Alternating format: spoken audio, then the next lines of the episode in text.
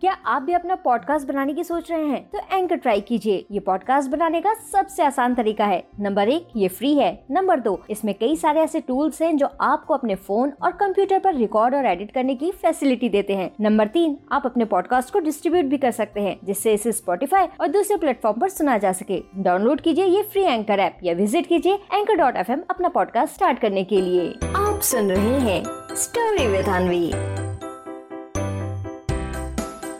तेनालीरामा की कहानी, उबासी की सजा। एक बार की बात है, तेनालीरामा अपने घर पर बैठकर कुछ काम कर रहे थे। तभी उनके पास कुछ दरबारी महारानी तिरुमाला का संदेश लेकर आए। अब तेनालीरामा ने जैसे ही वो संदेश पढ़ा तो वो तुरंत रानी महल के लिए निकल गए। रानी महल पहुंचते ही सबसे पहले तेनालीरामा ने महारानी को प्रणाम किया और पूछा कि आज आपने इस सेवक को कैसे याद किया है। अब तेनालीरामा की ये बात सुनकर महारानी उनसे बोली कि तेनालीरामा जी, हमारे सामने बहुत बड़ी समस्या आ गई है और इस समस्या का समाधान केवल आप ही कर सकते हैं। फिर तेनालीरामा महारानी से कहते हैं कि महारानी जी, आप बिल्कुल चिंता मत करिए, आप केवल मुझे उस समस्या के बारे में बताइए।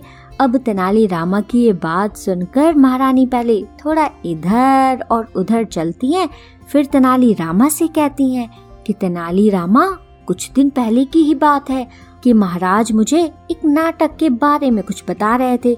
तभी तेनालीरामा, हमें अचानक से उबासी आ गई, जिससे महाराज नाराज होकर वहाँ से उठकर चले गए।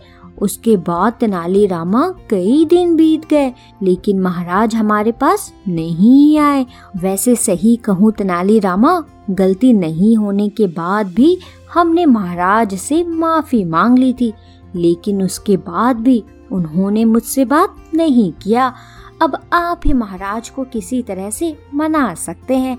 अब महारानी की पूरी बात सुनकर तेनालीरामा उनसे कहते हैं कि महारानी जी, अब आप बिल्कुल भी परेशान मत होइए, मैं महाराज को किसी भी तरह से मना लूँगा। और फिर ऐसा कहकर तेनालीरामा वहाँ से सीधे महाराज के पास जाते हैं और देखते हैं कि महाराज तो अपने मंत्रियों के साथ बैठकर राज्य में होने वाली खेती के बारे में बात कर रहे हैं। महाराज अपने मंत्रियों से कहते हैं कि इस बार हमें किसी भी तरह से बहुत अच्छी खेती करनी होगी, ताकि हमारे राज्य को ज्यादा से ज्यादा चावल मिल सके। अब महाराज की ये बात सुनते ही तेनालीरामा जल्दी से उनके पास जाते हैं और वहाँ पर नीचे रखे चावल के कुछ दानों को उठाते हैं और इसके बाद महाराज से कहते हैं कि महाराज, मेरे पास एक उपाय है जिससे बहुत अच्छी खेती हो सकती है। अब तेनालीरामा की ये बात सुनते ही महाराज तुरंत उनसे पूछते हैं कि तेनालीरामा, जल्दी जल्दी बताइए कि जिससे इस बार राज्य को खूब सारे चावल मिले।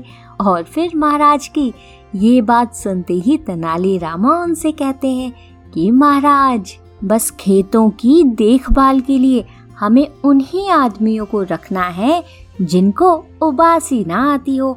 अब तेनालीरामा की ये बात सुनते ही महाराज को तो बहुत गुस्सा आने लगता है और गुस्से में महाराज तेनालीरामा से कहते हैं, अरे तेनालीरामा, आप ये क्या कह रहे हैं? भला इस दुनिया में ऐसा कोई आदमी भी हो सकता है क्या जिसे उबासी ना आती हो? अब महाराज की ये बात सुनते ही तेनालीरामा तुरंत उनसे कहते हैं कि महाराज, मुझे माफ कीजिएगा, मुझे पता ही नहीं था कि उबासी सबको आती है। और तो और महाराज, मैं क्या, महारानी जी भी इस उबासी को बहुत गलत मान रही थी।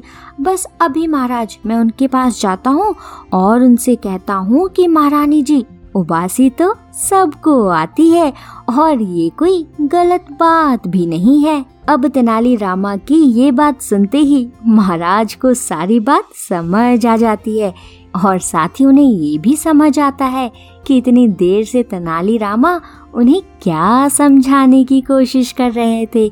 और फिर इसके बाद महाराज तेनालीरामा को वहीं रोकते हैं और खुद महारानी के पास जाते हैं और उनसे माफी मांगते हैं।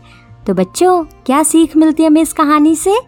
इस कहानी से हमें ये सीख मिलती है कि बच्चों, हम अपनी समझदारी से बड़ी सी बड़ी प्रॉब्लम को भी आसानी से सॉल्व कर सकते हैं। समझे? आप सुन रहे थे स्टोरी विद अनवी के साथ।